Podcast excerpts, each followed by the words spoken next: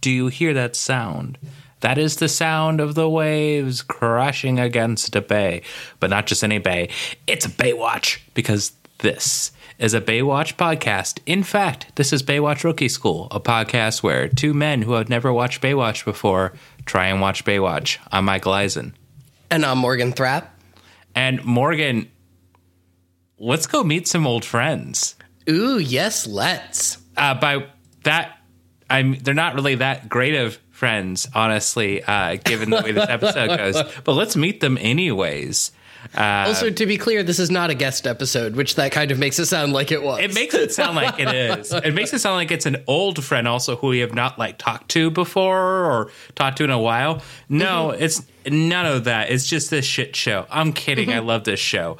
Um, uh, so let's talk a little bit about this show. It is this episode is called Old Friends. It is season one, episode twenty it is the second to last episode of season one of Baywatch. Yeah. Which is crazy. We've been through 20 episodes plus a pilot movie of this show. God. And it feels like we've been doing this forever. Yeah. like, um, I think that's actually a good thing, not a bad thing. But yeah. Yeah, we'll get more into that, I guess, next episode. Anyways, so this episode was written by William A. Schwartz, who wrote Muddy Waters, Home Court, Armored Car, Crown of the Shallows, Cruise Ship, Drowning Pool. Uh, he's written a lot. Directed by Douglas Schwartz. Uh, now, if you remember, Douglas Schwartz married Gregory Bonann's sister, the creator of Baywatch. So he's one of the original writers. And this is the first episode directed by him. So we actually have some of the original creative vision, I guess, here. Uh, this was originally aired March 30th, 1990. Now, let's talk about some of the actors. First off, we have Susan Diol, who plays Kate Jarvis. She was previously in an ABC show from 1998 called Hot House. Uh, now, Morgan, what do you think Hot House is about? Um, my joke answer is that it's a reality show about attractive people, um, but my real but still kind of a joke answer is that it's about tomatoes. what? Tom- like tomatoes? Like like hothouse tomatoes. You mean like greenhouse? What? I don't. I guess I don't know types of tomatoes. It's not like one of my my main knowledge points. I guess. Yeah. Uh, um, you're very off like so far off. I am uh, I am shocked to hear that. let me tell you, it's a medical drama about a psychiatric clinic run by a family in Boston. Huh. Don't know why they call it Hot House, but it feels offensive. Um, yeah, it um, does. I don't like it. no, it lasted seven episodes, so there you go. Um, wow. More notably, also, she was on Days of Our Lives, a, soap opera. Uh, everyone was on Days of Our Lives. She was in 63 episodes between 1990 and 1991. Also, she was in a movie you may know of. Uh, it was quite infamous a few years ago called Loqueesha. Do you remember this movie? Oh, is that the shitty racist radio host thing? Yes, it is. Uh, oh God, she's not a main character in it, but she is like enough to be listed in the main Wikipedia credits. Uh, yeah, that movie sucks. Don't I've I'll I've never watched it. I will Same. never watch it. Same. Uh, it just seems horrible.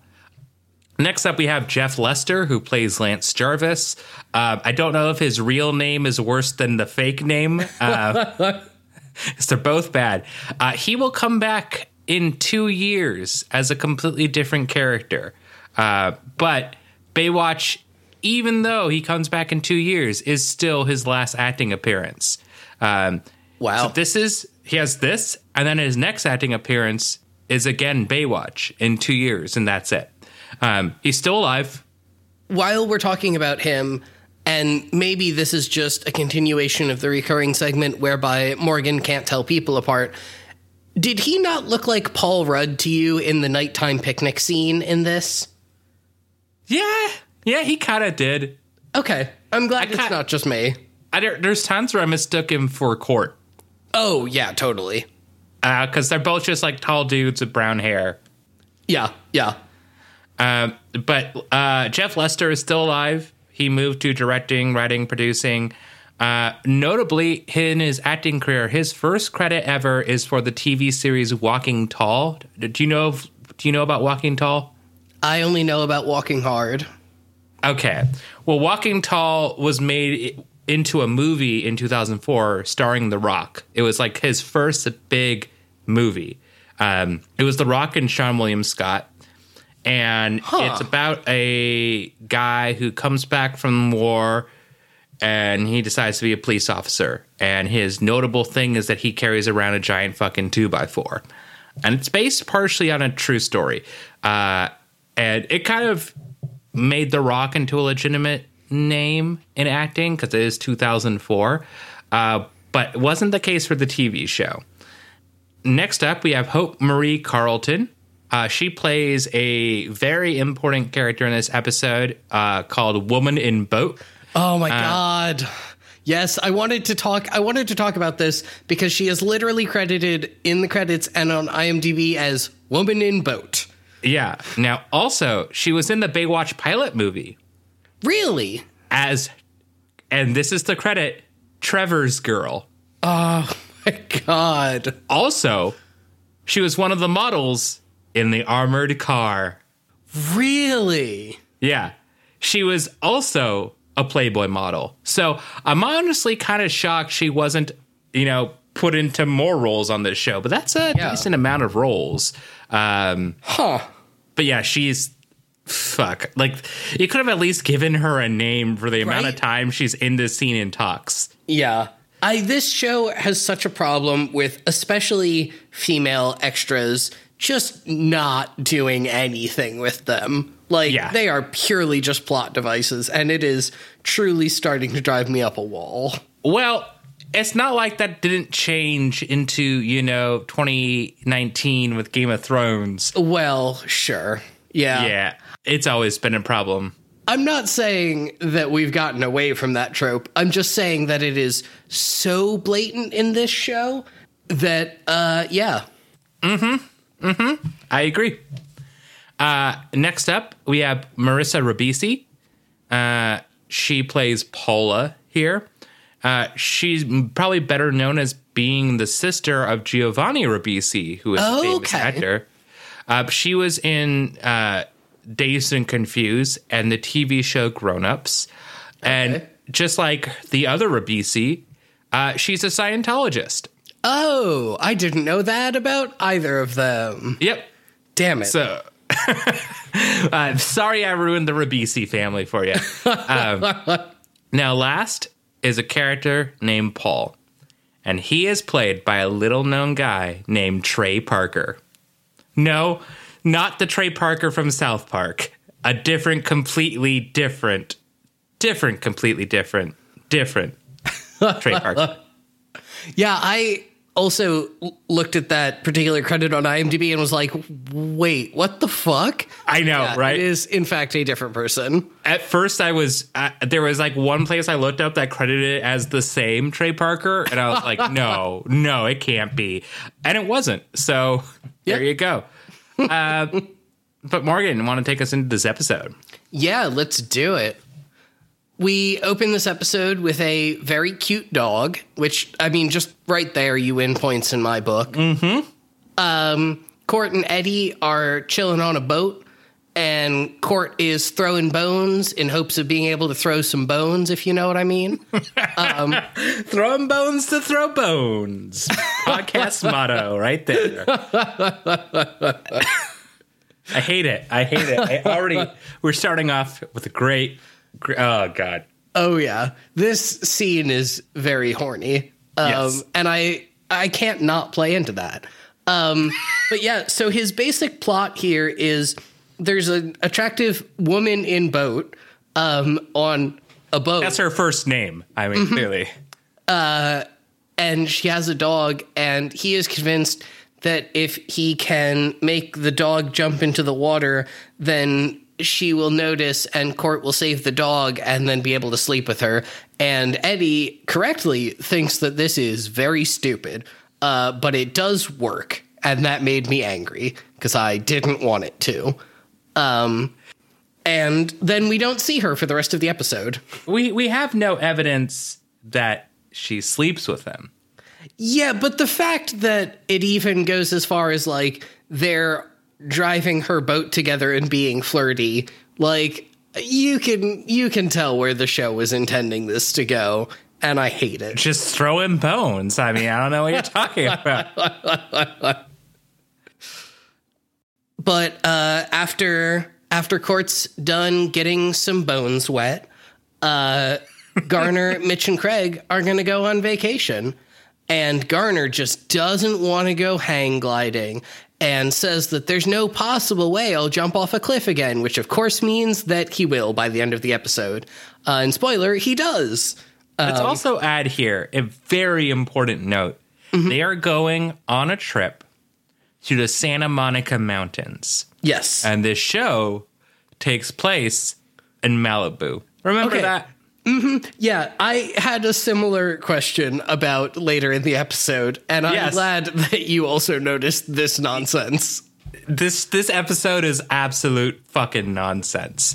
But let's but we have to but it's a journey to that nonsense. So we have to get there. It sure is. The next bit of journey beginningness that we see is that uh, Court and Woman on Boat are on Woman on Boat's boat uh, flirting, and someone on a boat drives by, and there's spooky music, and Court thinks that he recognizes whoever was driving the boat. Yep, and it, then it then cuts to him have th- this is I needed to read this note directly, so I mm-hmm. apologize to you, Morgan. Cut to him having nightmares while it sounds like early era Depeche Mode plays, specifically Yes. a broken frame era second album Depeche Mode, just going.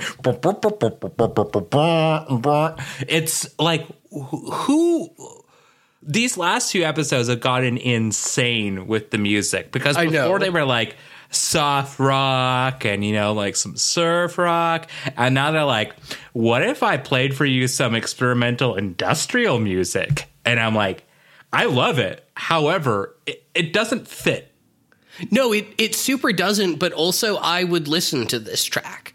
Like Oh, it's absolutely. just genuinely a very good dark synth tune. Like, it is but there's nothing about baywatch even the dark moments that screams dark synth I don't know. I don't know enough about music to know if I'm using terms correctly, but No, no, no, no, no. you don't need to know. You just listen to that music and you're like, you know what I think fits best with my beat boop music? This show. this lifeguard show. yeah. Yeah, we get uh, a brief glimpse into Court's nightmare about someone drowning, I guess. And so I don't watch this with subtitles. I know you do. Um, this dialogue, it's it's unintelligible, right? Like that's intentional. No, it's it's not unintelligible. It's apparently they just copied the audio from the scene later when they have a flashback, but then like muffle it a bit. Okay. I was going to say, I listened, I rewound this like 30 seconds probably five times trying to make out a single word, and I could not. It's basically them just going "Uh, no and like that's that's like it Sure. You know, it's it's not important dialogue but it's dialogue so winner of the it's dialogue award goes to baywatch The most coveted of the Academy Awards. beachgoers everywhere are, are are raving it's dialogue Roger Ebert raves, Baywatch, technically there's talking. boobs and talking Sorry, they didn't win at the Academy, they won at the Golden Globes. Um, I apologize for that. that was dumb. that joke right there deserves a razzie Oh, it sure does. Um, once uh, once Court gets done with his Dark Synth Nightmare, which is a great vaporwave track name, oh yeah absolutely he wakes up and goes into the shop where he was sleeping in the back room. Which Eddie- wait, wait. uh, The nightmare isn't that happening? Doesn't the room look dark? Oh yeah, no, I also did not understand the timeline here because it definitely looks like the middle of the night, and then he walks out and it's like noon. Yeah, exactly. And the tone of this scene is so It's so so like he goes he goes from the nightmares to Eddie saying he wants to call in a pizza that is large, has onions, double cheese, and pepperoni, but Court hates pepperoni. um, and I'm like, I don't give a shit. I I wrote so many notes about this dialogue exchange because it it's so weird. Where yeah, like you said, Court's like, I hate pepperoni. I had a friend once who hated pepperoni, but he would order it all the time just to make me mad. I think his name was Lance. We were at a picnic late night on the beach with a woman, and then he drowned. And it was like, well, what the fuck are you going on about, Court? Like, I was like, is this still the nightmare? because watching this show is a nightmare. I'm kidding. Yeah. It's not. But this I- scene is. this scene is weird in so many ways, in part because of the rambling nonsense story that I just talked about, and in part because you're like, oh, there's a nightmare. They're going to pay that off later. Sure, they do. Uh, 45 seconds later. Question for you, Mm-hmm. Morgan. What would you say is more rambling nonsense? Um, Crocodile Rabinowitz, the watermelon baby. Ooh. So Crocodile Rabinowitz at least is short. So, Yes. like, I feel like I can put that one aside. Okay. But between this and Watermelon Baby, that is tough. Because Watermelon Baby just comes out of fucking nowhere. Yeah. Yeah. I think I might have to go Watermelon Baby on this. Yeah, I don't think anything will ever make me pause an episode quicker than I did when I heard this reminds me of the watermelon baby. Oh my Uh, god. This scene though did make me pause. I had to hold on a second and think, wait, what? Like Yeah. what just happened here? Um and of course this leads into a flashback. Uh, and in this flashback, the context is uh, we see the flashback of his friend Lance Jarvis. Lance was married to a woman named Kate. Uh, a year ago, all three were lifeguards and they were all on a beach. And there's a challenge to swim to a buoy. And uh, Court goes, but Lance doesn't come back. He goes missing. Court swims to find him, but he isn't there. And Kate shouts at him the whole time. Uh, but they never found him. Court blames himself for it. And then Court says, oh, I haven't talked to her or heard from her in a year. And Eddie is like, go for it, buddy. Um, And they could have just had this. Uh, Yeah. They didn't need pizza. Yeah. Yeah. It- I don't understand. But then the end of this scene is Court being like, also, I saw a guy on the boat who I think is Lance. Which Eddie is like, oh, oh, I have no context for any of the words you just said, but sure. Yeah, he's like, I actually didn't tell you anything during that uh, flashback. I just said his name was Lance Jarvis, and then I said they never found him. And I, I don't know what you're talking about, dude. Yeah. Um, that's that's my canon, um, but it's probably not how this actually works. We only hear one line of voiceover narration from Court during this flashback, and it is, yeah, him just being like, and they never found Lance. And so it's like, I knew a guy who ordered pepperoni to make me mad. They never found him. Like, if you aren't the audience seeing him. that flashback, like, you think Court really fucking hates pepperoni. like, just, like, just like anytime someone orders pepperoni around me, I fucking shoot them.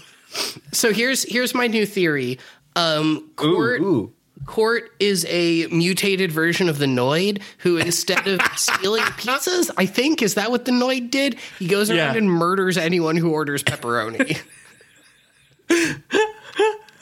But like every every other topping is good. Just when he Oh, yeah, yeah. hears, smells, or sees pepperoni, he goes into a rage. totally. Quadruple onion and cheese pizza, totally fine. Just don't get any of those fucking peps near my pizza. Quadruple onion. Oh my god, Morgan! What a travesty! You can't. It's you can barely fit like triple onion. I I, don't even know anybody who's ever ordered double onion.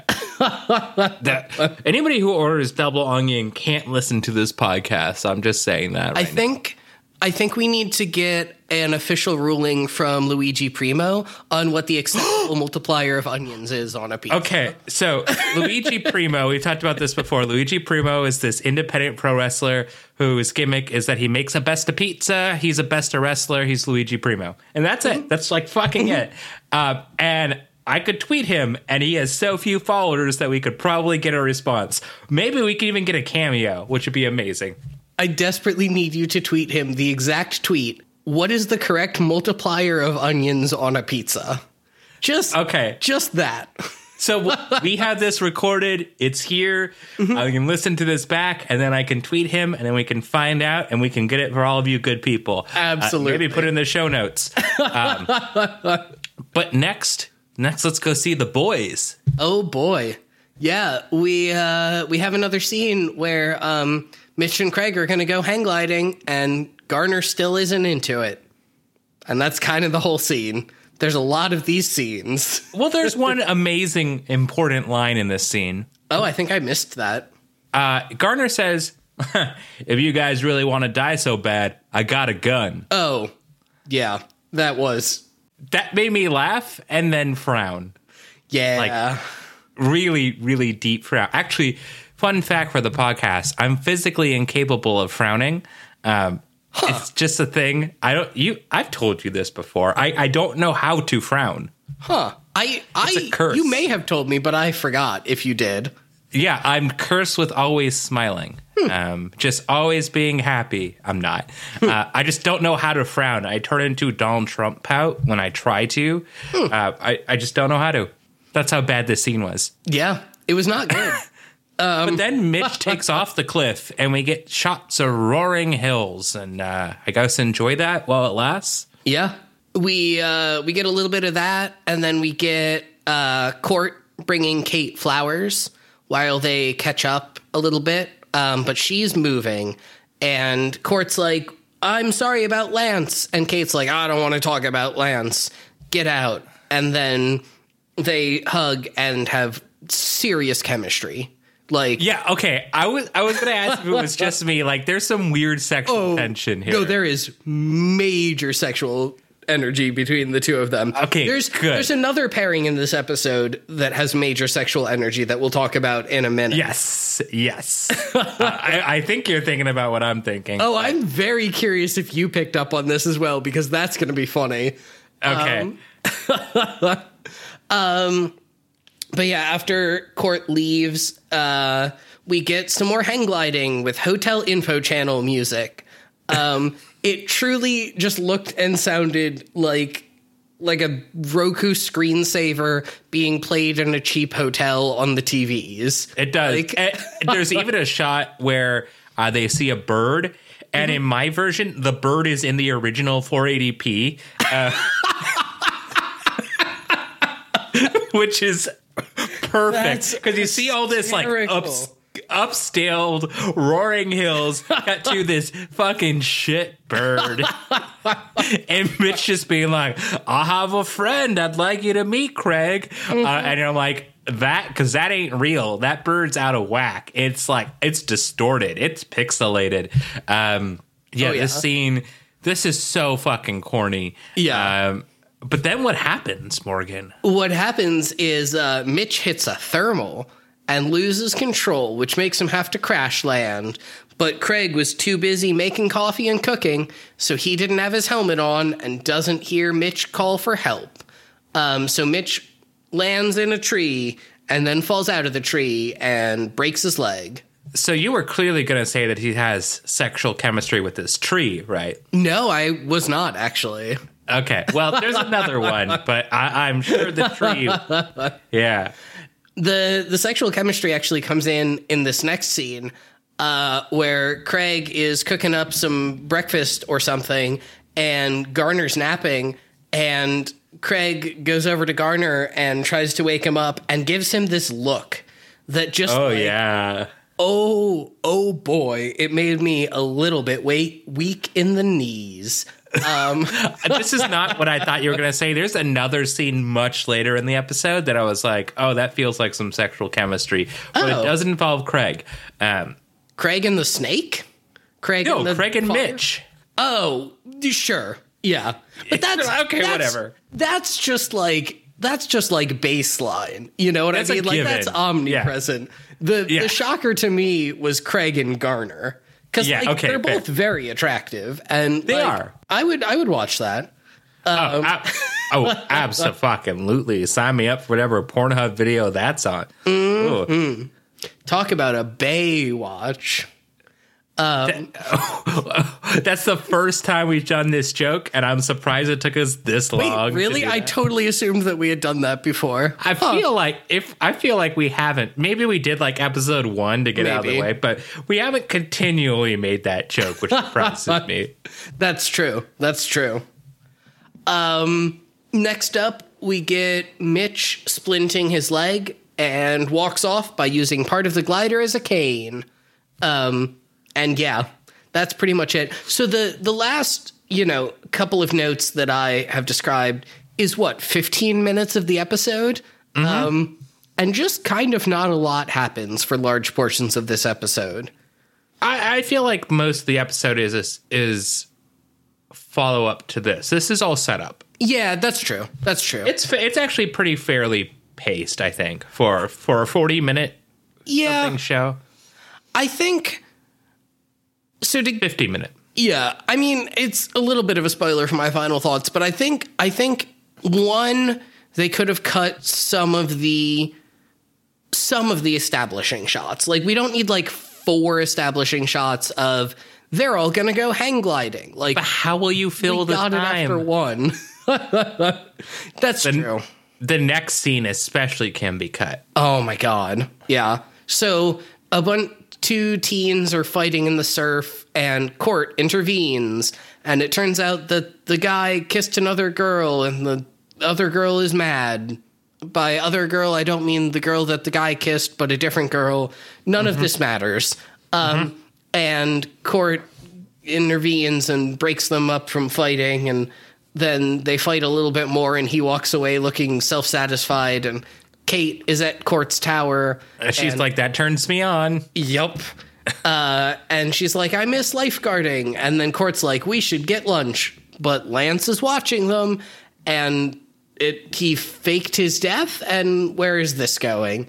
so one of my key thoughts in this scene, which built over time, was you can't go to lunch you're working, and then Mitch, I mean, Court goes, "Okay, Chris, you can take the tower," and I'm like, "Who the fuck is Chris? There's no Chris." Chris doesn't exist. The only other lifeguard died. Like that one Yeah. lifeguard who drowned during eclipse. He fuck he's dead. Yeah. What Kenny, Carrie, Kevin, something with a fucking K. I don't Yeah, what the fuck was his name? I don't fucking know. Yeah. Um, but Chris, no, no, I do not allow Chris to exist. Um, but Chris is going to take it. Now, what happens here is I tried to get audio of um, where it was they were going to go to eat because I thought that was going to be very, very important. Um, but it was muffled, and the subtitles also said unintelligible.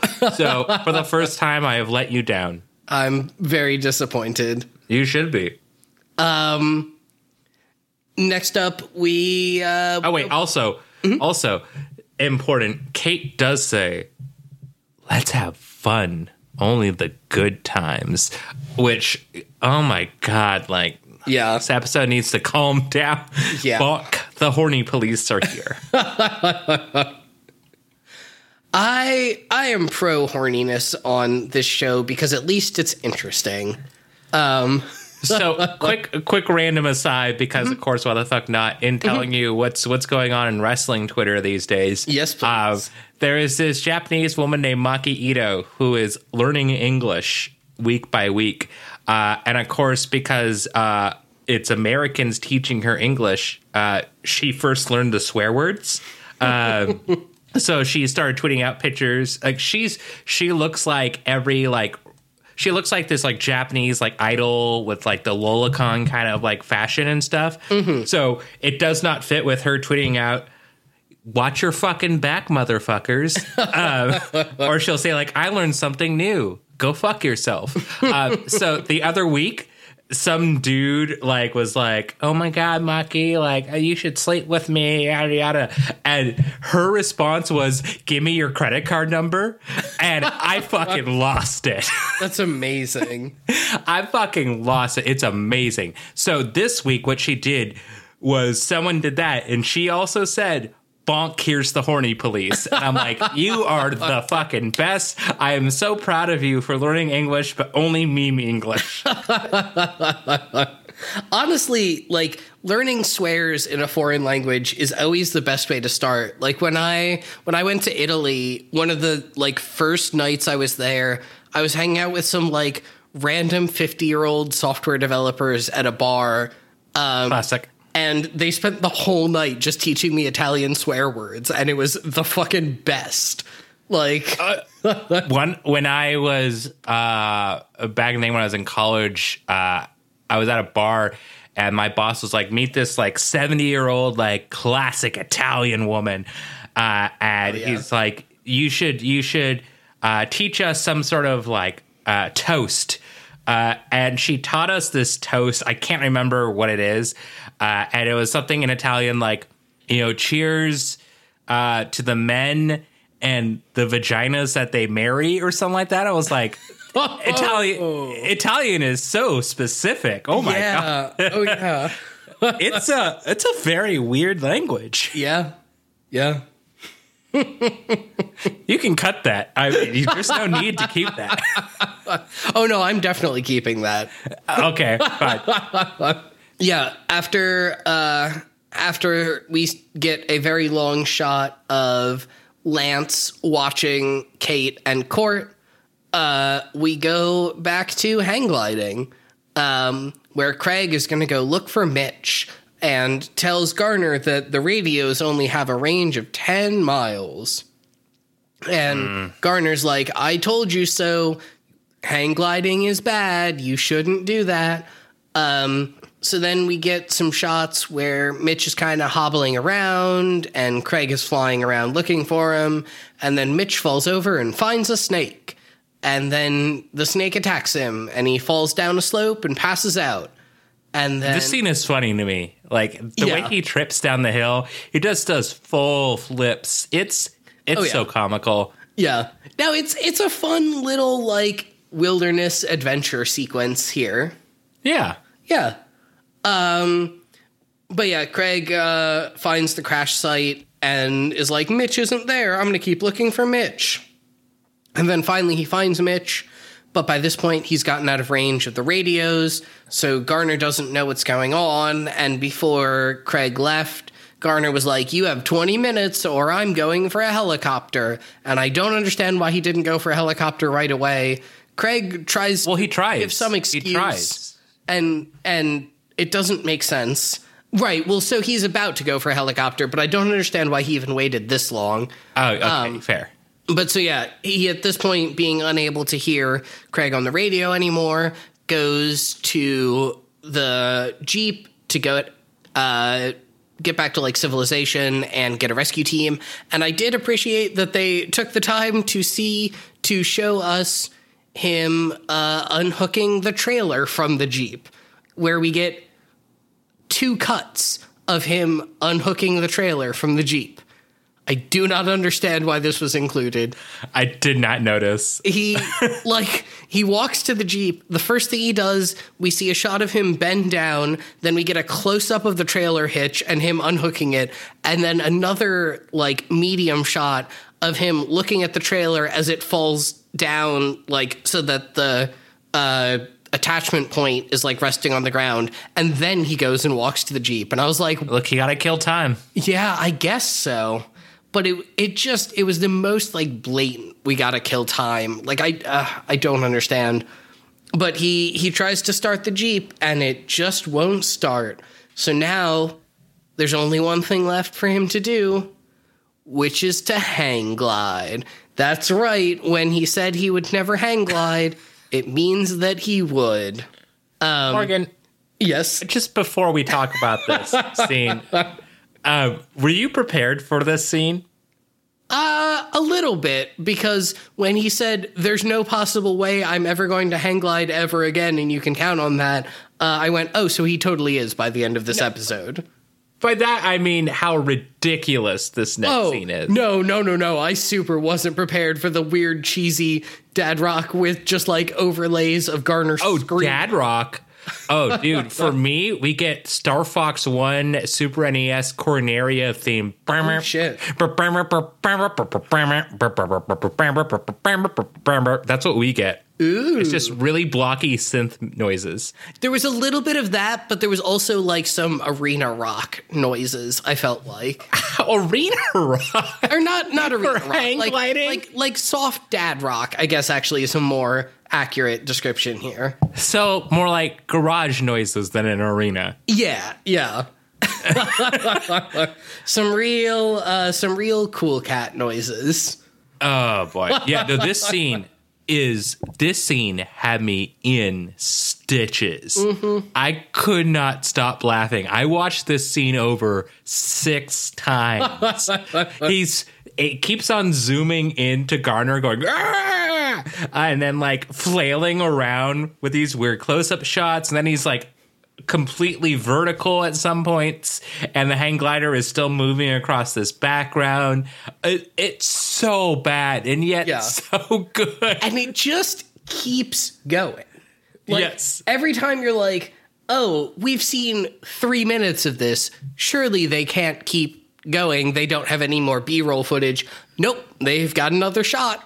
they used all of it and at, yeah. and by the way at the end of this scene they show him going towards some houses and you're like hmm oh okay the house is right next to santa monica mountains okay i, I, I sure i mean that that that Sure. reasonably makes makes sense he's going down to town and he'll uh, he'll get somebody clearly reasonable But it's not it's not just some houses. No, no. It is Shauni's Tower on the beach whoa whoa whoa in whoa, Los whoa, whoa, whoa. Angeles. That- spoilers big spoilers for way later Oh yeah, a whole one scene later. oh i didn't even realize it was one scene holy shit There's one there's one scene in between this okay and so not a on- spoiler And the, Okay. the entire the entire scene that we briefly skipped over is Craig is radioing Mayday when Mitch wakes up and he is somehow completely coherent and also mad at Craig. Well, because his rescue training is bad, so you know you gotta lambast someone for oh, that. Oh God. But anyways, I more hated, important. I hated Mitch in this episode so He's- much. he sucks. He's He just sucks. such a dick this whole episode. So more important. Mm-hmm. Let me read to you my exact note here. Please. So somehow, Officer Garner Ellerby has glided, hang glided, from the Santa Monica Mountains back to the Malibu beach, and is coming from the water side. So what this means is that either he has made some sort of giant C-shaped loop uh, that is highly reliant on winds, or he has traversed the entire Pacific Ocean. How is this scene supposed to work? Yeah. I don't I don't understand any of this. I was so I was so confused when he showed up on the beach at Shauni's Tower. I was I'm like, like, you took a car there. yeah. How it's going to take you like seven hours to do that? California's big. Yeah. I Actually, let's do a little test here. Let's do a, mm-hmm. just do a little. Let's do a little check. Okay. Mm-hmm. Santa Monica. Google is going to help us out here. I was just beginning to Google that myself. Okay. Oh, well, actually, you know what? I can see how he comes from the water side. Yeah. I'm a fucking idiot. Well, don't listen to us. We're in Seattle. Okay, because Malibu is to the west of Santa Monica. So, but he's in the mountains still. So he has to go down diagonally and then back up. Uh, doesn't make a lot of sense. Uh, also, no, no, it yeah, it absolutely does not make sense. Uh, also, this is just a really long. It's it's it's quite long. So Uh, it still doesn't make sense. It makes more sense than we initially thought, but it's also still stupid. Yeah. It's it's 25 miles, which still or well 25 miles by road, I guess. But But this is the wind. you can skip over the roads. That makes it quicker. That's true. It's it's like that old saying as the Craig flies or as the Garner in this case. As as the officer crows, yeah. as the LRBs, you know. so, anyways, Officer Garner Ellerby coming in from the water side glides into Shauni's tower mm-hmm. while really dangerous music plays. I also uh, want to point out now that we know that Garner hates two of the four elements, both wind and water. So I'm very curious to learn what his feelings on earth and fire are. Well, he hates Earth.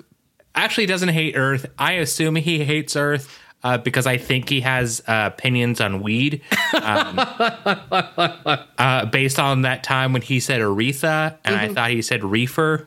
Um, uh, but fire, I'm sure he hates fire. That's true. Anyways, Shauni sees this.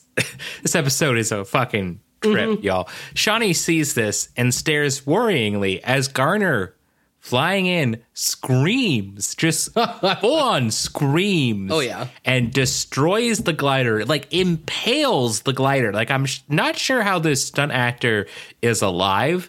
Um, Yeah. and then like dust and, and sand all over his face and uh Shauni's like, "Oh my God, Garner, are you okay?" And he's like, "Yeah, I'm okay, but Mitch isn't." And um, Yeah. whew, this is crazy. Yeah.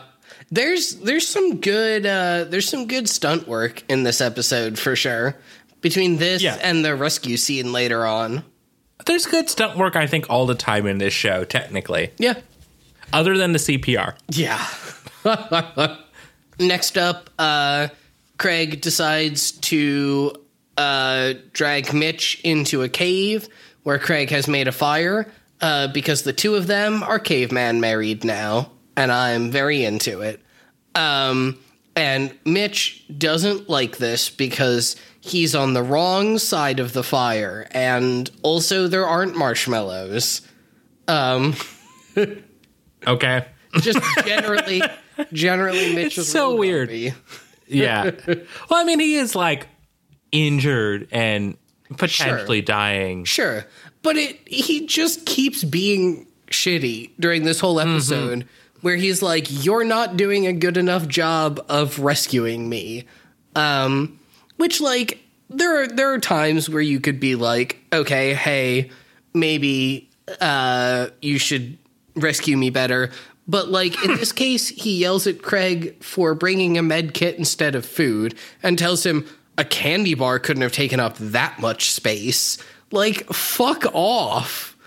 Yeah, and then he's like, "I should have brought a roast beef sandwich." Or it's just like this. This scene is kind of pointless. Yeah. Um, but after that, we get a scene where Court and Kate are outside of Kate's apartment flirting. Uh, Oh, bef- before you even say the next thing, there's something very important we need to talk about here, oh, yes, please. and that is Court tells Kate a story, and this story is about one time where he was caught speeding. Oh, Kate. yeah. Kate says, You weren't speeding. You were nearly supersonic, which proves my theory that Baywatch and Sonic the Hedgehog the movie universes are connected. it's all been leading to this, okay? Sonic is canon in Baywatch. All the weird, vague references I did to the Bay to the Sonic the Hedgehog fight scenes, they mm-hmm. weren't for nothing. yeah, yeah. They weren't just because I, I enjoyed that movie, kind of, sort of, that one weekend I watched it. No, it's because I knew this scene would happen and I knew there was a connection. This whole podcast is just one giant red string board at this point. At this point, you don't even need a red string. It's proven. It's can just- write that, write that Wikipedia article. yeah, it's really just a ring at this point, just a, a perfect circle. Yeah, and that's a supersonic fact. Mm-hmm. Yeah. Not uh, not a semisonic fact. because it's not closing time yet because we've still got Right. more episode. Yeah, this is one of those theories though that you can really dig your knuckles into. Hmm. Yeah, we'll Yeah. be we'll be chasing our tails on this one for a while.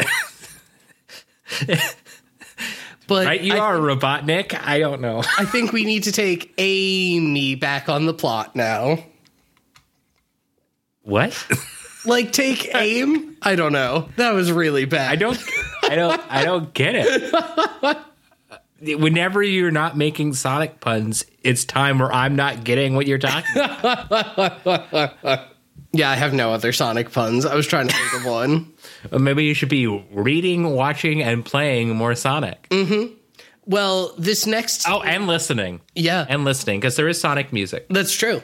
This next scene is about to uh, be an adventure to battle. Um, Well, and with one of our heroes. oh yeah, uh, because uh, Court and Kate, uh, before they go into Kate's apartment, uh, hear some weird noises inside. So Court throws open the door, and there's someone shadowy inside Kate's apartment, and it's, I mean, it's Lance. Like even before you see his face, it's very clearly Lance. Like who else would it be? Um, no, you're not fooling anyone. Yeah. So he runs out the window and Court chases him down and then is very confused about the fact that it's Lance, which makes sense because he thought Lance was dead. Yeah. Next, we go to Lifeguard HQ, where Eddie, Shauni, Garner, and Thorpe are organizing a rescue for Mitch and Craig. Uh, but the weather is too bad for helicopters tonight. So Garner, Eddie, and Shauni are going to drive there. And then in the morning, Thorpe's going to take a helicopter. Um, and then they do that. Wait, how long does it take to drive there? I thought you could get there in hang glider in 10 minutes. right? They say so. Actually, well, so to be fair, he does get off into a weird rock quarry. But actually, yeah. Now that you talk, now that you mention it, I didn't. I had given up on this episode making sense by this point, so I didn't think Yeah. too hard about this. But they do say it would take them at least a few hours to get there, which, Right. So let's think about this. yeah, You know, 1980s traffic or early 1990 traffic in LA on a Jeep versus a hang glider. I still think the car will get there faster than the hang glider. Yeah. At the very least, the car would not get there 6x times slower. And what's especially weird is, if I remember correctly, Garner is saying we have to wait until tomorrow for the weather to clear up. So, did Eddie, Shauni, and Garner drive all night to a place that, according to Google Maps, is a 30 minute drive away? You don't understand, Morgan. I mean, look, there's the there's the random traffics that just appear. Uh, you know, there is um, inclement weather. Um, you know, card subject to change, as we say in wrestling. Uh, you know, just all sorts of factors here that could really just drastically change your trip length. Yeah. Um, as but a hang glider, it just flies over all that plot contrivancy, you know.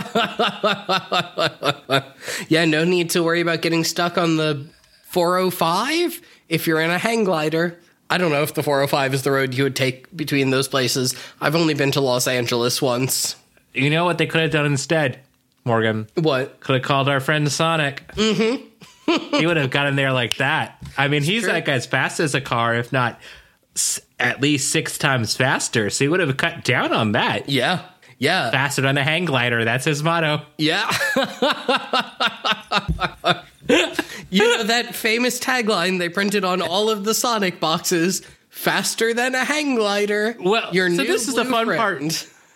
Morgan, did you know that Sonic actually does use a hang glider? Really? In Sonic the Hedgehog 2, Okay. he you you use a hang glider and it is the worst part of that game it, i hate it oh my god it sucks to use but he does use a hang glider and it is noticeably slower than running mm-hmm. so i mean they could have they could have used that Yeah. uh, but they would have had to recode the game That's true. That's true.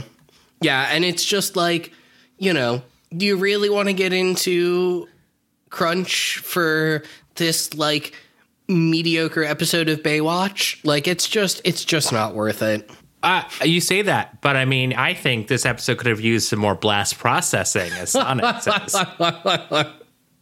Or as Sega honestly says. I mean, look, if Sega directed this episode, man, just think about the possibilities. Yeah. And by, I don't mean like a singular person at Sega, I mean the entire company Sega directed this episode. Yeah, if they had done that, it would have really been a genesis for some great things. Oh man, what a dream cast. I hate that I do puns. Fuck. Yeah.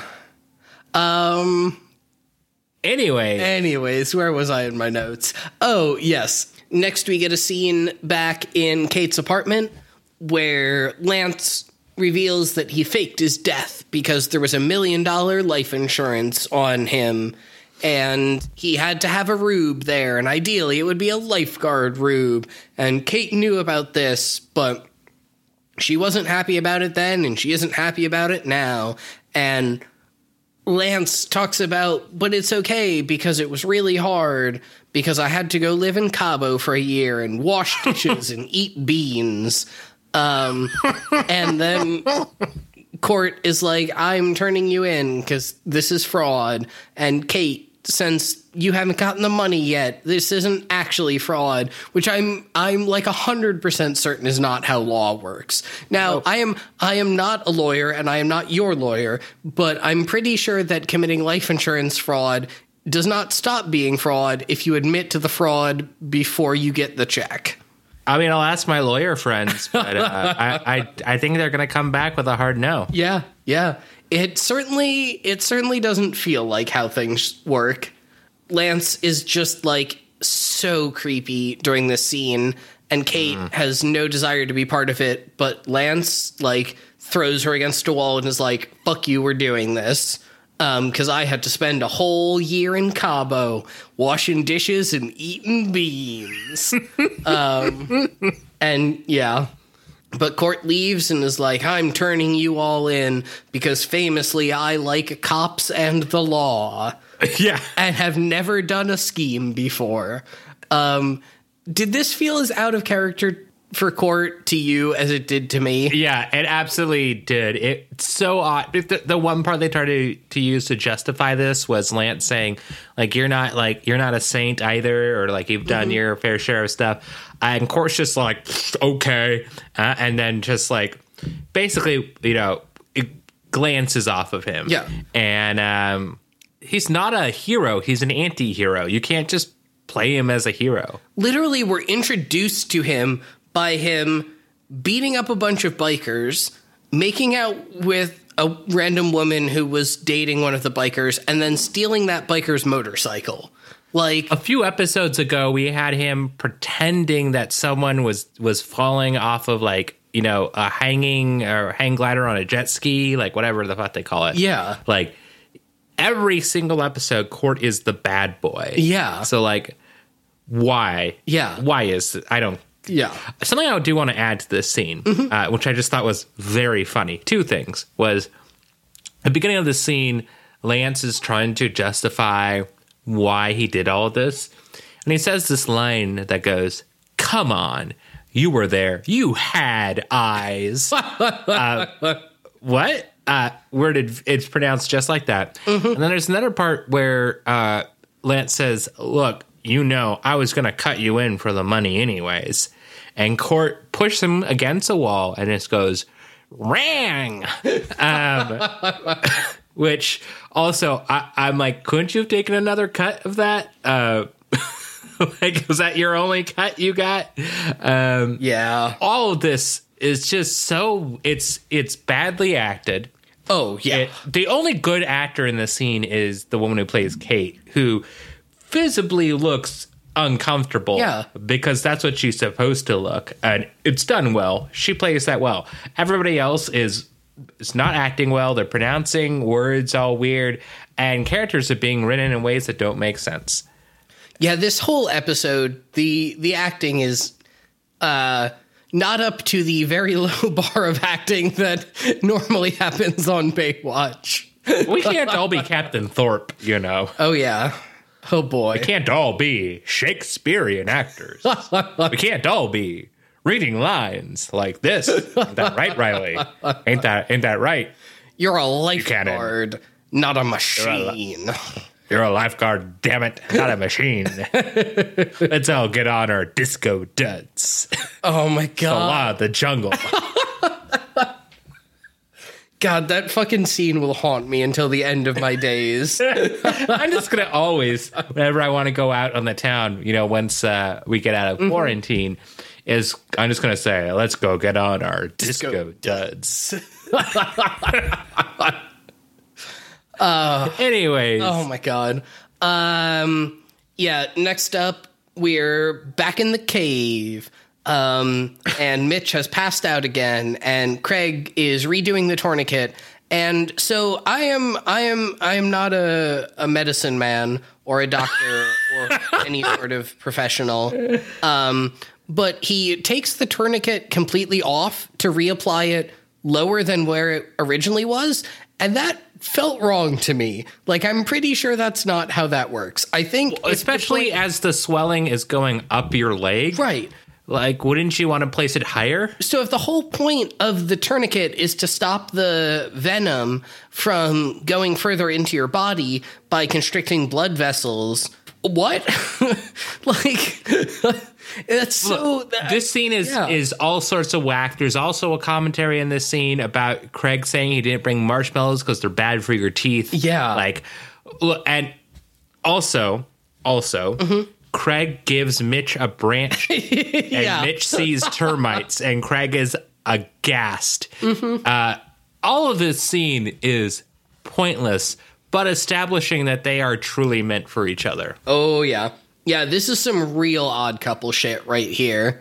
Like But I like it. I, I, I kind of like it. Like I hate it, but I like it. it's that's the thing is like it's a good scene if this weren't Mitch because it's not Mitch. Like it's so not his character that we've seen in any other episode. And like I'm willing to give some leeway for the fact that he is like weak Dying. and hungry and dying of snake venom, but like goddamn. man. I don't know, Morgan. Whenever I'm dying, I'm usually just like, no, take your time.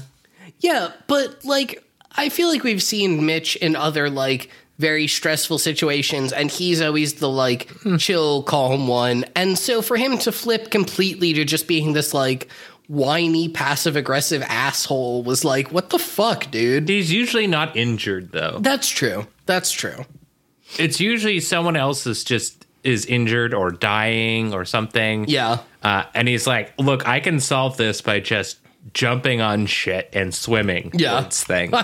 this time he's like, I can't jump or swim. That's my legs. Yeah. Uh, so maybe maybe that's why. Yeah.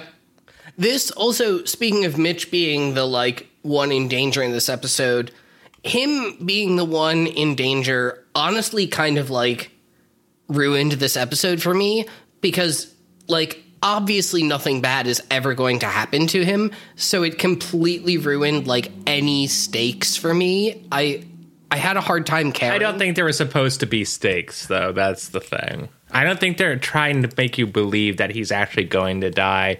I think they're just trying to show you a day in the life of. Sure, but if there's no stakes, then why do I care about this episode?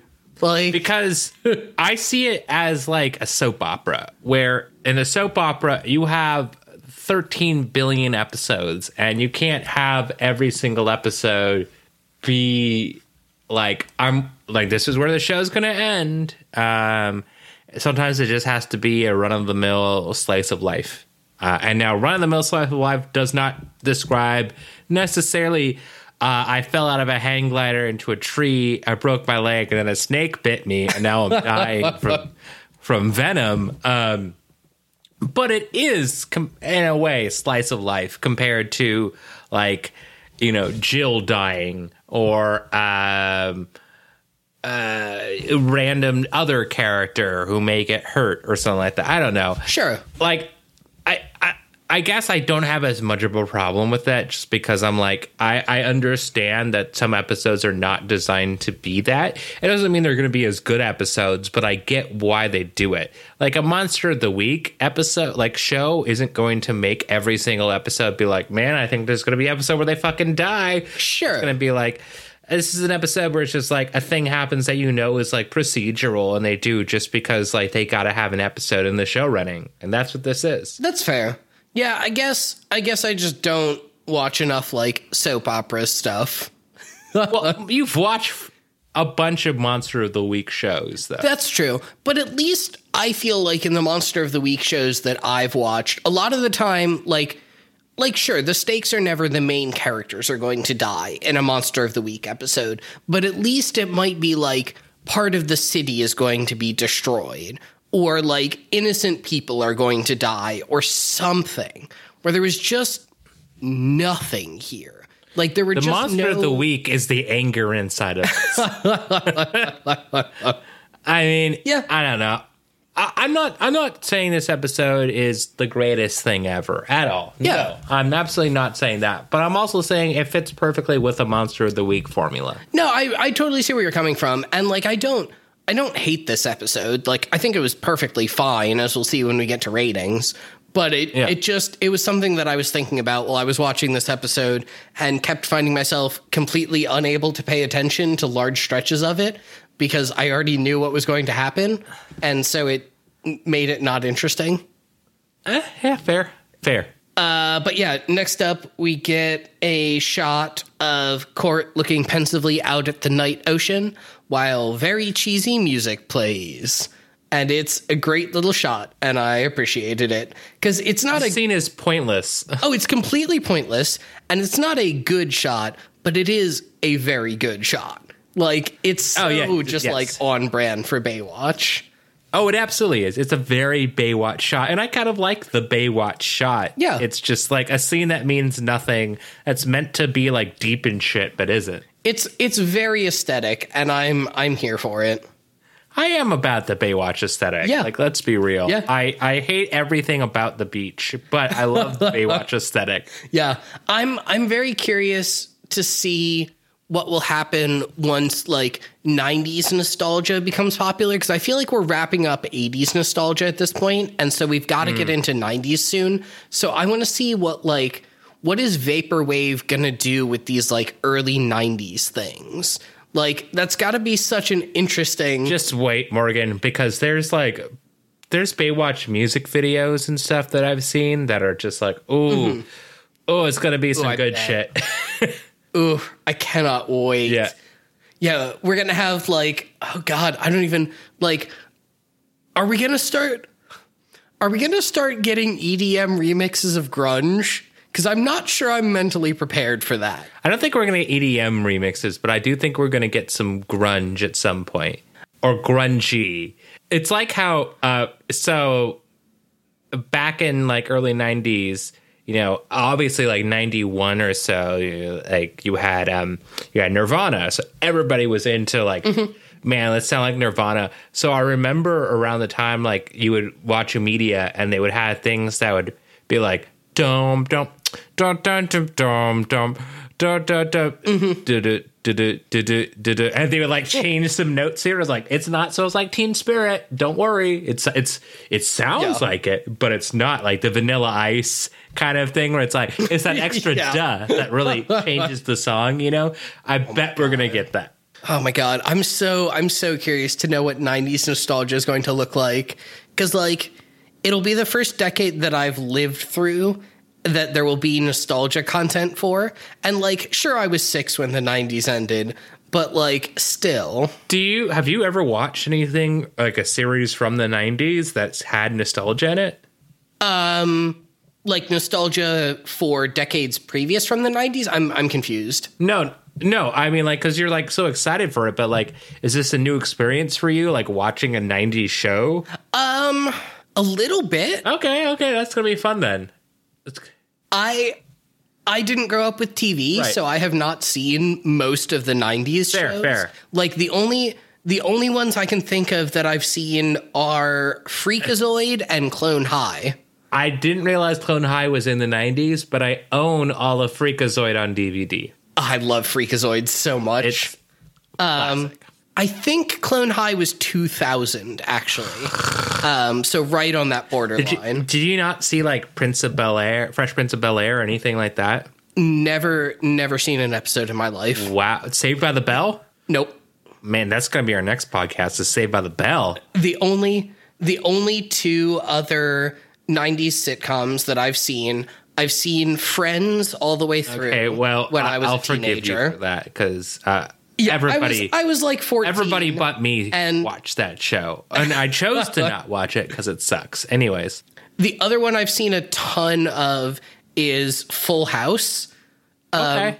because my sleep schedule right after college was so weird that I would go to sleep around 1 p.m. and wake up around 8 p.m. or 9 p.m. And uh, the house I was staying at at the time, the person whose couch I was sleeping on always had the TV on. And so between like 11 and 1 was just full house on whatever channel it was. So I would fall asleep to full house like every single day. and so I've seen a lot of full house. I feel like full- I- never well fully awake. I see. I, I, I nostalgically think of Full House as like a sister show to Baywatch in that like they have this really corny aesthetic, but all the shows around that time kind of had that aesthetic. Um, I'd be really curious for you to see like Boy Meets World and Saved by the Bell. Especially Boy Meets World is actually good. Um, Saved by the Bell is uh, has its good moments, uh, but man, I'd be so curious. Maybe there's some Baywatch crossover episodes of other shows. We Ooh, maybe. uh, I'll have to look into that. Maybe. But anyways, um, Anyways. yeah, our next scene is really fucking important. Thorpe is in a helicopter and Mikey Newmy is there. Mikey Newmy, Mikey Newman. He's a, he has a billion names, all all the names of God right there. Real Mikey News. yeah, the old Newmy Mikes. New me, uh, and he has one line, and he goes, he says something like, "I don't know," and then they cut away. Yep. God, what a great actor! Oh yeah. Um, but yeah, uh, neither the chopper nor the ground team is able to find Mitch or Craig. And that's the whole scene. After that, we get a scene where Court goes to the shop, but Lance is waiting there, so they fight. And then just as Wait, wait, wait, uh, Lance wait, loses- wait, wait. This is a fight scene. It sure is. Now, it's not a bar fight scene. True. but it is a solid fight scene. So we do need to use the Sonic the Hedgehog bar fight, Sonic the Hedgehog movie bar fight scale here. Uh, now, Morgan, I did send you the Sonic the Hedgehog movie bar fight scene. Did you watch it? This is true. You you did send it to me. However, I have not watched ah, okay. So, anyways, so on the Sonic the Hedgehog movie bar fight scene, fight scene scale, where the Sonic the Hedgehog the movie bar fight fight scene is a ten out of ten. This on the Sonic the Hedgehog the movie the bar fight fight scene scale, it rates. I'm gonna give it an eight out of ten because Oh, there is wow. there is all sorts of weapons, cool weapons used in this scene. At one point, Court uses a fucking surfboard. Like he takes a surfboard and he smacks Lance on the head with it. A little horny bonk, Yeah. you know there. Uh, and then uh, they throw him into like a cash register and then into like some counters and stuff. And I was like, yeah, there's a lot of good good props in this scene. I really love a good fight scene with props. Um, Oh, yeah. but now that I think about it, it is rather short. So I am going to have to drop it down a few more pegs. I'm going to actually now drop it to a six. Uh, it would have been top tier if it was longer. Man, maybe would even get that coveted nine out of 10 because nothing will ever top the Sonic the Hedgehog, the movie bar fight scene.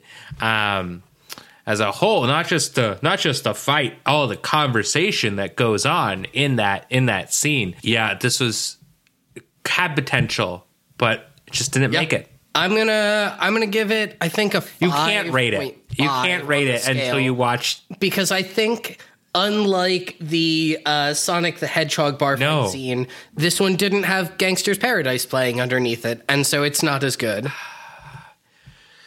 Well, you're right, Morgan. Um, you also are not an expert like I am, and frankly, that hurts me that you would say such a thing without the proper knowledge. Um, you and this fake news media that is just yourself and your brain. Um, you can't be saying stuff like this on main. You know, no horny on main. Uh, no. Uh, No ratings on on datings. I I don't know.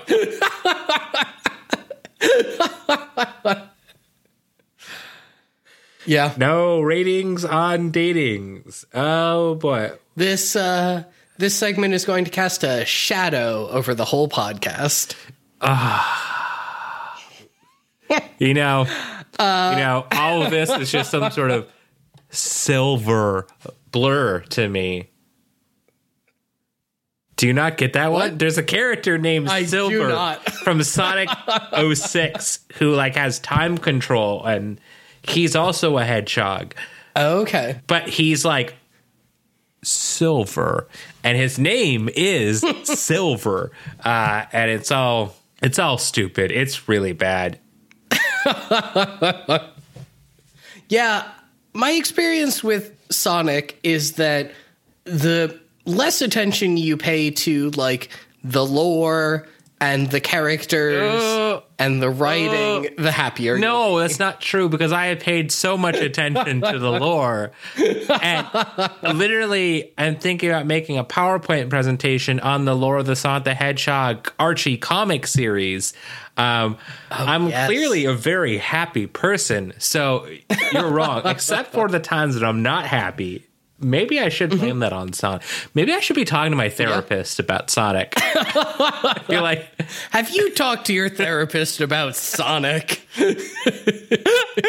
if you or a loved one has been negatively affected by Sonic, you may be eligible for a settlement today. Oh man, look, I I swear, I didn't mean to rob the bank. It was the Chaos Emeralds. Chaos is in the name. Oh Sonic is so fucking amazing yet also stupid. Like, okay, like the idea of Sonic itself is already flawed. Mm-hmm. That a hedgehog mm-hmm. runs really fast, partially because of his shoes are really cool and good.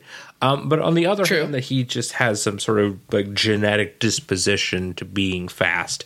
Um, but that also an echidna who doesn't have the same genetic disposition can run about as fast as him. Um, but he has different Yeah. shoes. Now there's a there's like a fox person who has tails that spin really fast, and that makes sense. But he also has shoes, um, and these shoes make him run really fast. Now, who can't run really fast? Robotnik, the man who has bigger shoes. And as we all know, biggest shoe is best shoe. So this doesn't make any sense to me. Yeah, pretty much. It's uh it's almost like these games were never intended to have their lore studied. That, or it's telling us something truly Darwinian about how humans have evolved into being slow.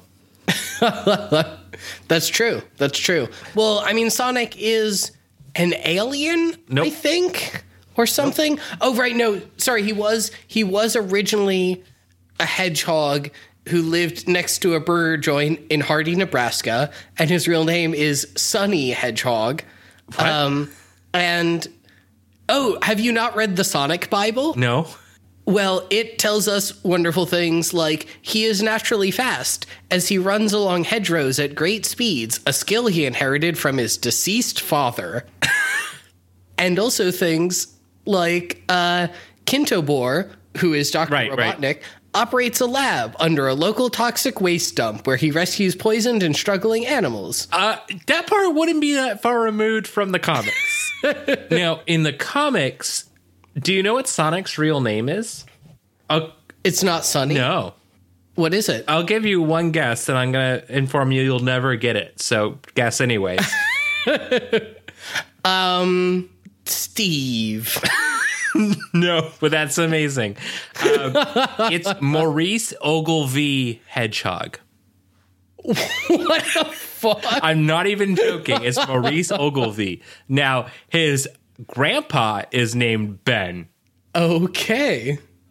So they're like Maurice Ogilvy, and it's like, what about what about you, Granddad? I'm just Ben, just Ben the Hedgehog. You know, just good old Ben Hedgehog, Ben the. Yeah. Uh, but uh, yeah, Sonic is laughably amazing. Like you're right about like Robotnik is uh, Ivan Kintobor, uh, and uh, he's like a nice guy in an alternate universe. Uh, and then this universe is bad and evil. Um, but in all universes, um, a giant race of um, half octopus, half brain aliens called the Xorda uh, come in and start experimenting on humans.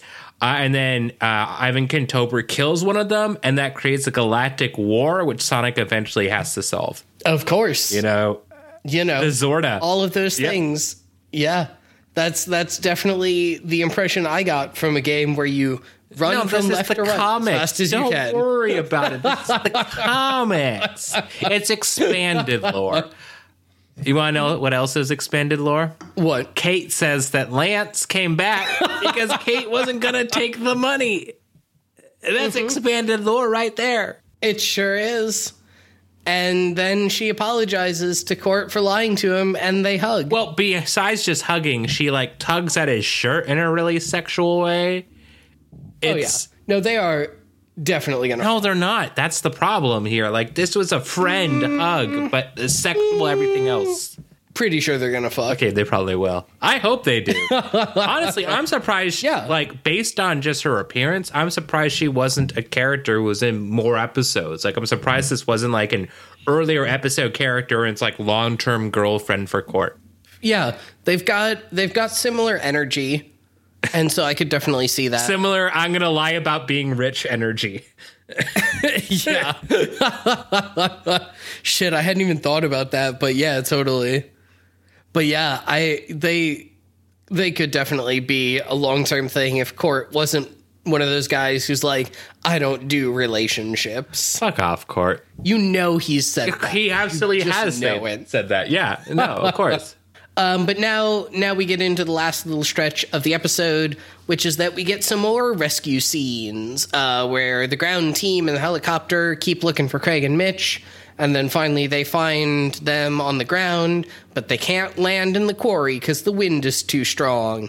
Um, and then they all rappel down into the quarry, uh, but there keeps being dramatic shots of like rocks falling and Zero tension. like something's going to happen. There's zero tension. And there is nothing. Yeah. Yeah. It's it's absolutely pointless. Yeah, it's it, out of the pointless scenes that they have done in this show. This feels like the most pointless scene they have ever done.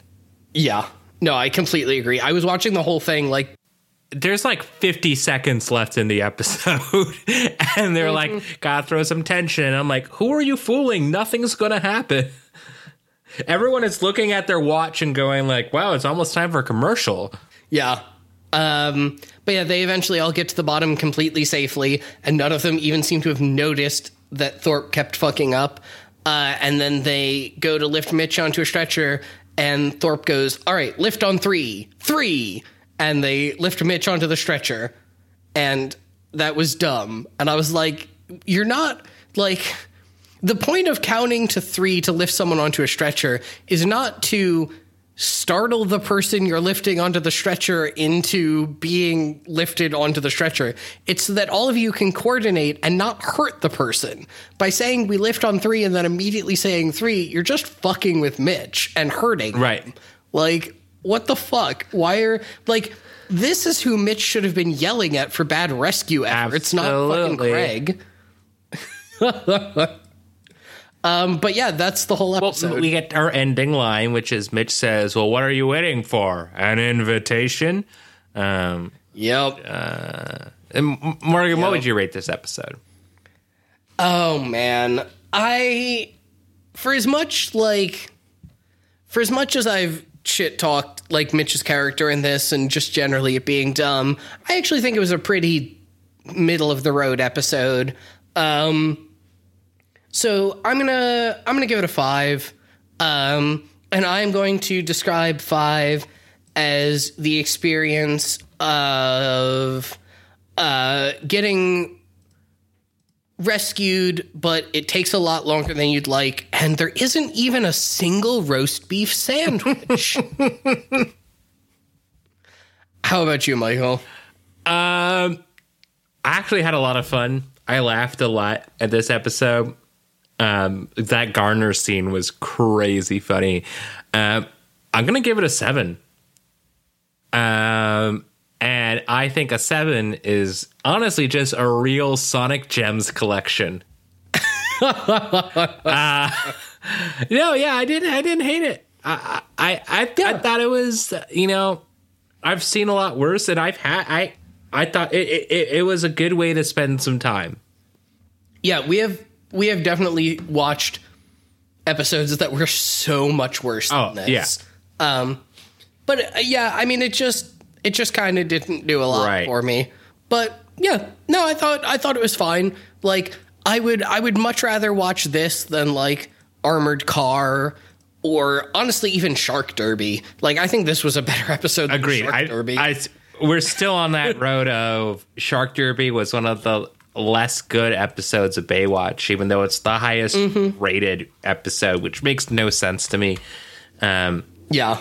But on that note, let's talk about the next episode. Uh, the Yes, final let's. episode of season one of Baywatch, and it is called Oh man. "The End?" Question mark. um, it is the last original episode produced by NBC. After this episode, the show was canceled.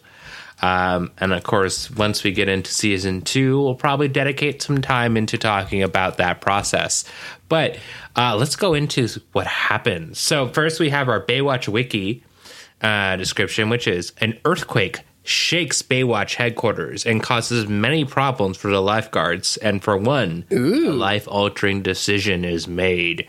Um, Dun dun dun. now, uh, there's we're not going to reveal now. We'll reveal next week. Uh, but there are going to be some characters who will not be coming back for this show. Ooh. Uh, I don't even know who those are. but one important one, I, I feel like I can spoil uh, because it's not that Sure. big, is that it's the last episode of our current actor portraying Hobie. oh, okay. As in season two, we get a new actor playing Hobie for the rest of the show. Gotcha. Yeah, so I mean, oh man, gotta miss blonde blonde Hobie. Uh, then we get raven haired Hobie.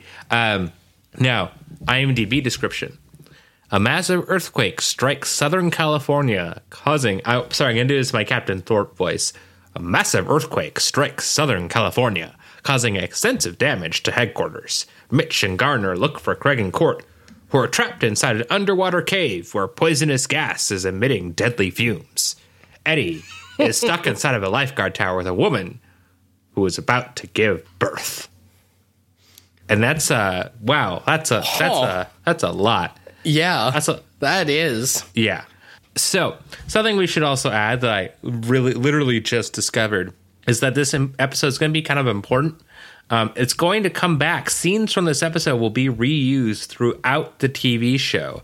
Uh, Wow. by which I mean, like in season five, they're going to show some clips from it. Um, but Wait, this this episode or oh, next episode. No, fuck this episode. no one gives okay, a okay. shit. I was like, really? It's not like he's gonna have like a limp for the rest of the time because he got bitten by a snake. No, he's healthy. Like, you know, it's not gonna be like, oh man, Lance, ah, um, no, uh, no. The next episode, it's gonna be very important, um, and you know, it's a big deal because it is, you know, the f- season finale, and for a small amount of time, the series finale of Baywatch, Yeah. a show which honestly, when I when I think about this this series that we've watched so far, there's no way I can see this show only lasting a single season. Uh, it seems too Yeah. big. It seems too successful. Uh, even without considering every other season, it seems just too perfect for television um, for there to be only one season of it. yeah, this is such like good, easy watching. Like this is perfect like background television for most of these episodes. Oh, absolutely. I have a friend who has been uh, starting to watch the episodes while doing other other stuff, and they're just like, "This Wow. is perfect. This is perfect." Uh, so yeah, I think this show is it definitely has a good niche, um, and that niche is people who want to talk about it on a podcast. Um, and spinsters. I'm kidding. Um, uh, but yeah, Morgan, any final thoughts? Yeah, the only other thing I wanted to talk about, and I understand why they did it, and like it makes sense in a show like this, but the fact that everyone has completely forgotten about Jill just like really stuck out to me during this episode where I was like, no one was in the slightest affected by her dying by this point. It has been if we assume that episodes are chronological, which they very much aren't because they were written in, as far as I can tell, random order, um, no one gives a fuck about Jill a week, two weeks after she died. Like, right? I I mean, Shauni spent last episode, uh, you know, dealing with her PTSD. Uh, and this episode, she's not there to deal with the PTSD. So I, Well, I, don't, yeah. I don't, I don't know. But maybe, um, maybe they'll talk about her again. I don't honestly know. I doubt it. I, I can't imagine her ever being mentioned on this show again, honestly. I can't imagine on the season finale slash they thought series finale. Maybe they'll be like, and Jill, and there'll be a shot of Okay, Jill. maybe.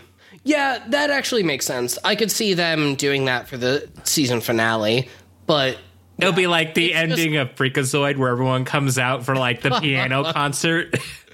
yeah. oh, I was just gonna say it's it's so indicative of like TV writing of the time where it's like this is pre like week to week serialized shows where like you were expected to be watching them in order and like care about that and this feels like the most vivid example Well, of that to me of like no, a major character death happened two episodes ago and no one even remembers You say that, Like- but Morgan, you're forgetting again, soap operas exist and soap operas are serialized. That's true, but the the average show definitely was not that. Like it was not a thing outside of soap operas yet. Uh yeah, I guess there were, you know, there were episodes and there were arcs like, you know, who shot JR, Sure. Dallas stuff. But yeah, overall, the honestly the only thing I can think of where you were expected to watch each week to know what was happening was pro wrestling, honestly. yeah, I, I Yeah. uh, like, and I don't mean that just because like I'm a big fan of wrestling. It's the only thing I could think of in like 1990, where you're like, yeah, there's a week to week story, and then it builds to a story, uh, and it it just happens each week because usually it is one offs. Uh, yeah, that's odd Yeah. to think about. I mean, uh, probably the first Yeah. big one was uh, Carnivàle. Um, and then that got canceled, and that was 2000s. Uh, and Yeah. then it was lost, probably. yeah.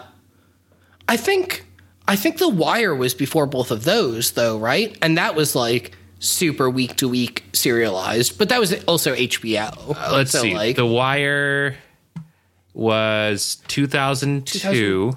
four, oh two, okay. Carnivàle, Lost was like oh six. uh, Carnivàle was 2003. Okay. Yeah, Okay, so it was first The Wire. I mean, I, I think of, yeah, uh, the Carnivàle was probably a little bit more. No, Carnivàle was HBO as well. Okay, so yeah, it really was just HBO um, that was doing Yeah. this. Lost Lost was really the big one that like brought it into the Oh, absolutely. from everything that I understand. Um, but yeah, no, it's definitely it's just you know as someone again who who didn't really watch a lot of '90s television growing up, other than like you know cartoon shows like I watched SpongeBob and Fairly Odd Parents and stuff, which are like I don't mean to diss them, but they're not like serious dramatic serialized shows where there's recurring plot lines from week to week. You know, Yeah. it's 11 minute cartoon episodes. Um, but yeah, it was just it was just really interesting watching this and and reflecting on like how much the media landscape has changed. Like these days, you can't like you can't even really do a sitcom without week to week continuity. Like Yeah, on much much less a supposedly dramatic show. the only ways like shows do it without week to week is if it's slapstick. Yeah, yeah, totally. Otherwise, yeah, I'm I'm struggling to think of things. I mean, like slapstick or or like sketch comedy. Um, Sure. But even then, like uh, I was gonna say, there's some sketch comedies that even then still have continuity, which is scary to think about. Yeah.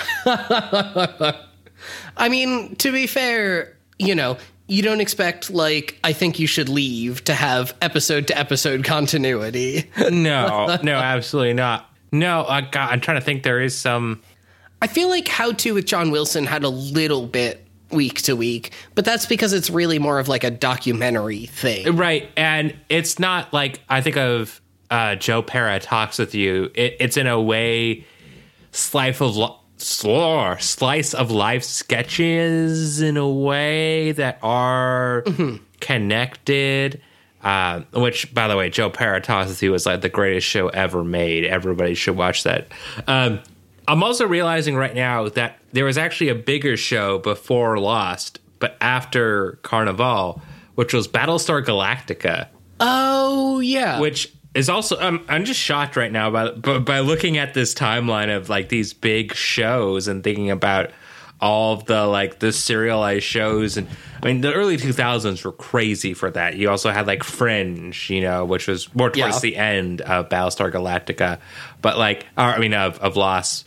But you also had like Buffy, uh, which sort of had some of that, I guess. Um, like man, sci-fi really really helped Oh, yeah. with that. Um, oh yeah. so yeah, I'm not shocked. Like, look, this was this was the TV landscape. Uh, we're so used to this kind of stuff now that I think we're a little bit conditioned to to think of that as lesser, and Totally. uh, but also it is lesser because this is absolutely worse television than Battlestar Galactica.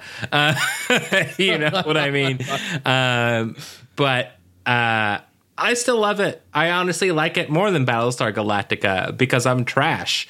Um, and also because after season two of Battlestar Galactica, I stopped caring. I've I've always meant to watch that show. Uh, okay, so watch the pilot, the hour and a half long pilot. That's pretty good. Season one is fantastic. Season two is pretty darn good. And then you get um, a character so jar. Like, I know people who've watched Battlestar Galactica and hate me for this. Uh, there's a character who's just that same character but fat. Uh, they literally call him Fat That. Um, okay. and he's just like, I'm depressed and I'm fat now. Um, and I was like, I don't care. Get out. And uh, Yeah. yeah. But the first two seasons, it's like, oh man, this is fantastic television. Uh, yeah. so I'd say watch that and then stop. Just stop. I know you can't, but do it. Yeah, I'll have to I'll have to check it out. Uh, but speaking of stopping, I think it's about time for us to stop this podcast episode. Uh, and so I guess all that's left is to say thank you all so much for listening to this episode of Baywatch Rookie School.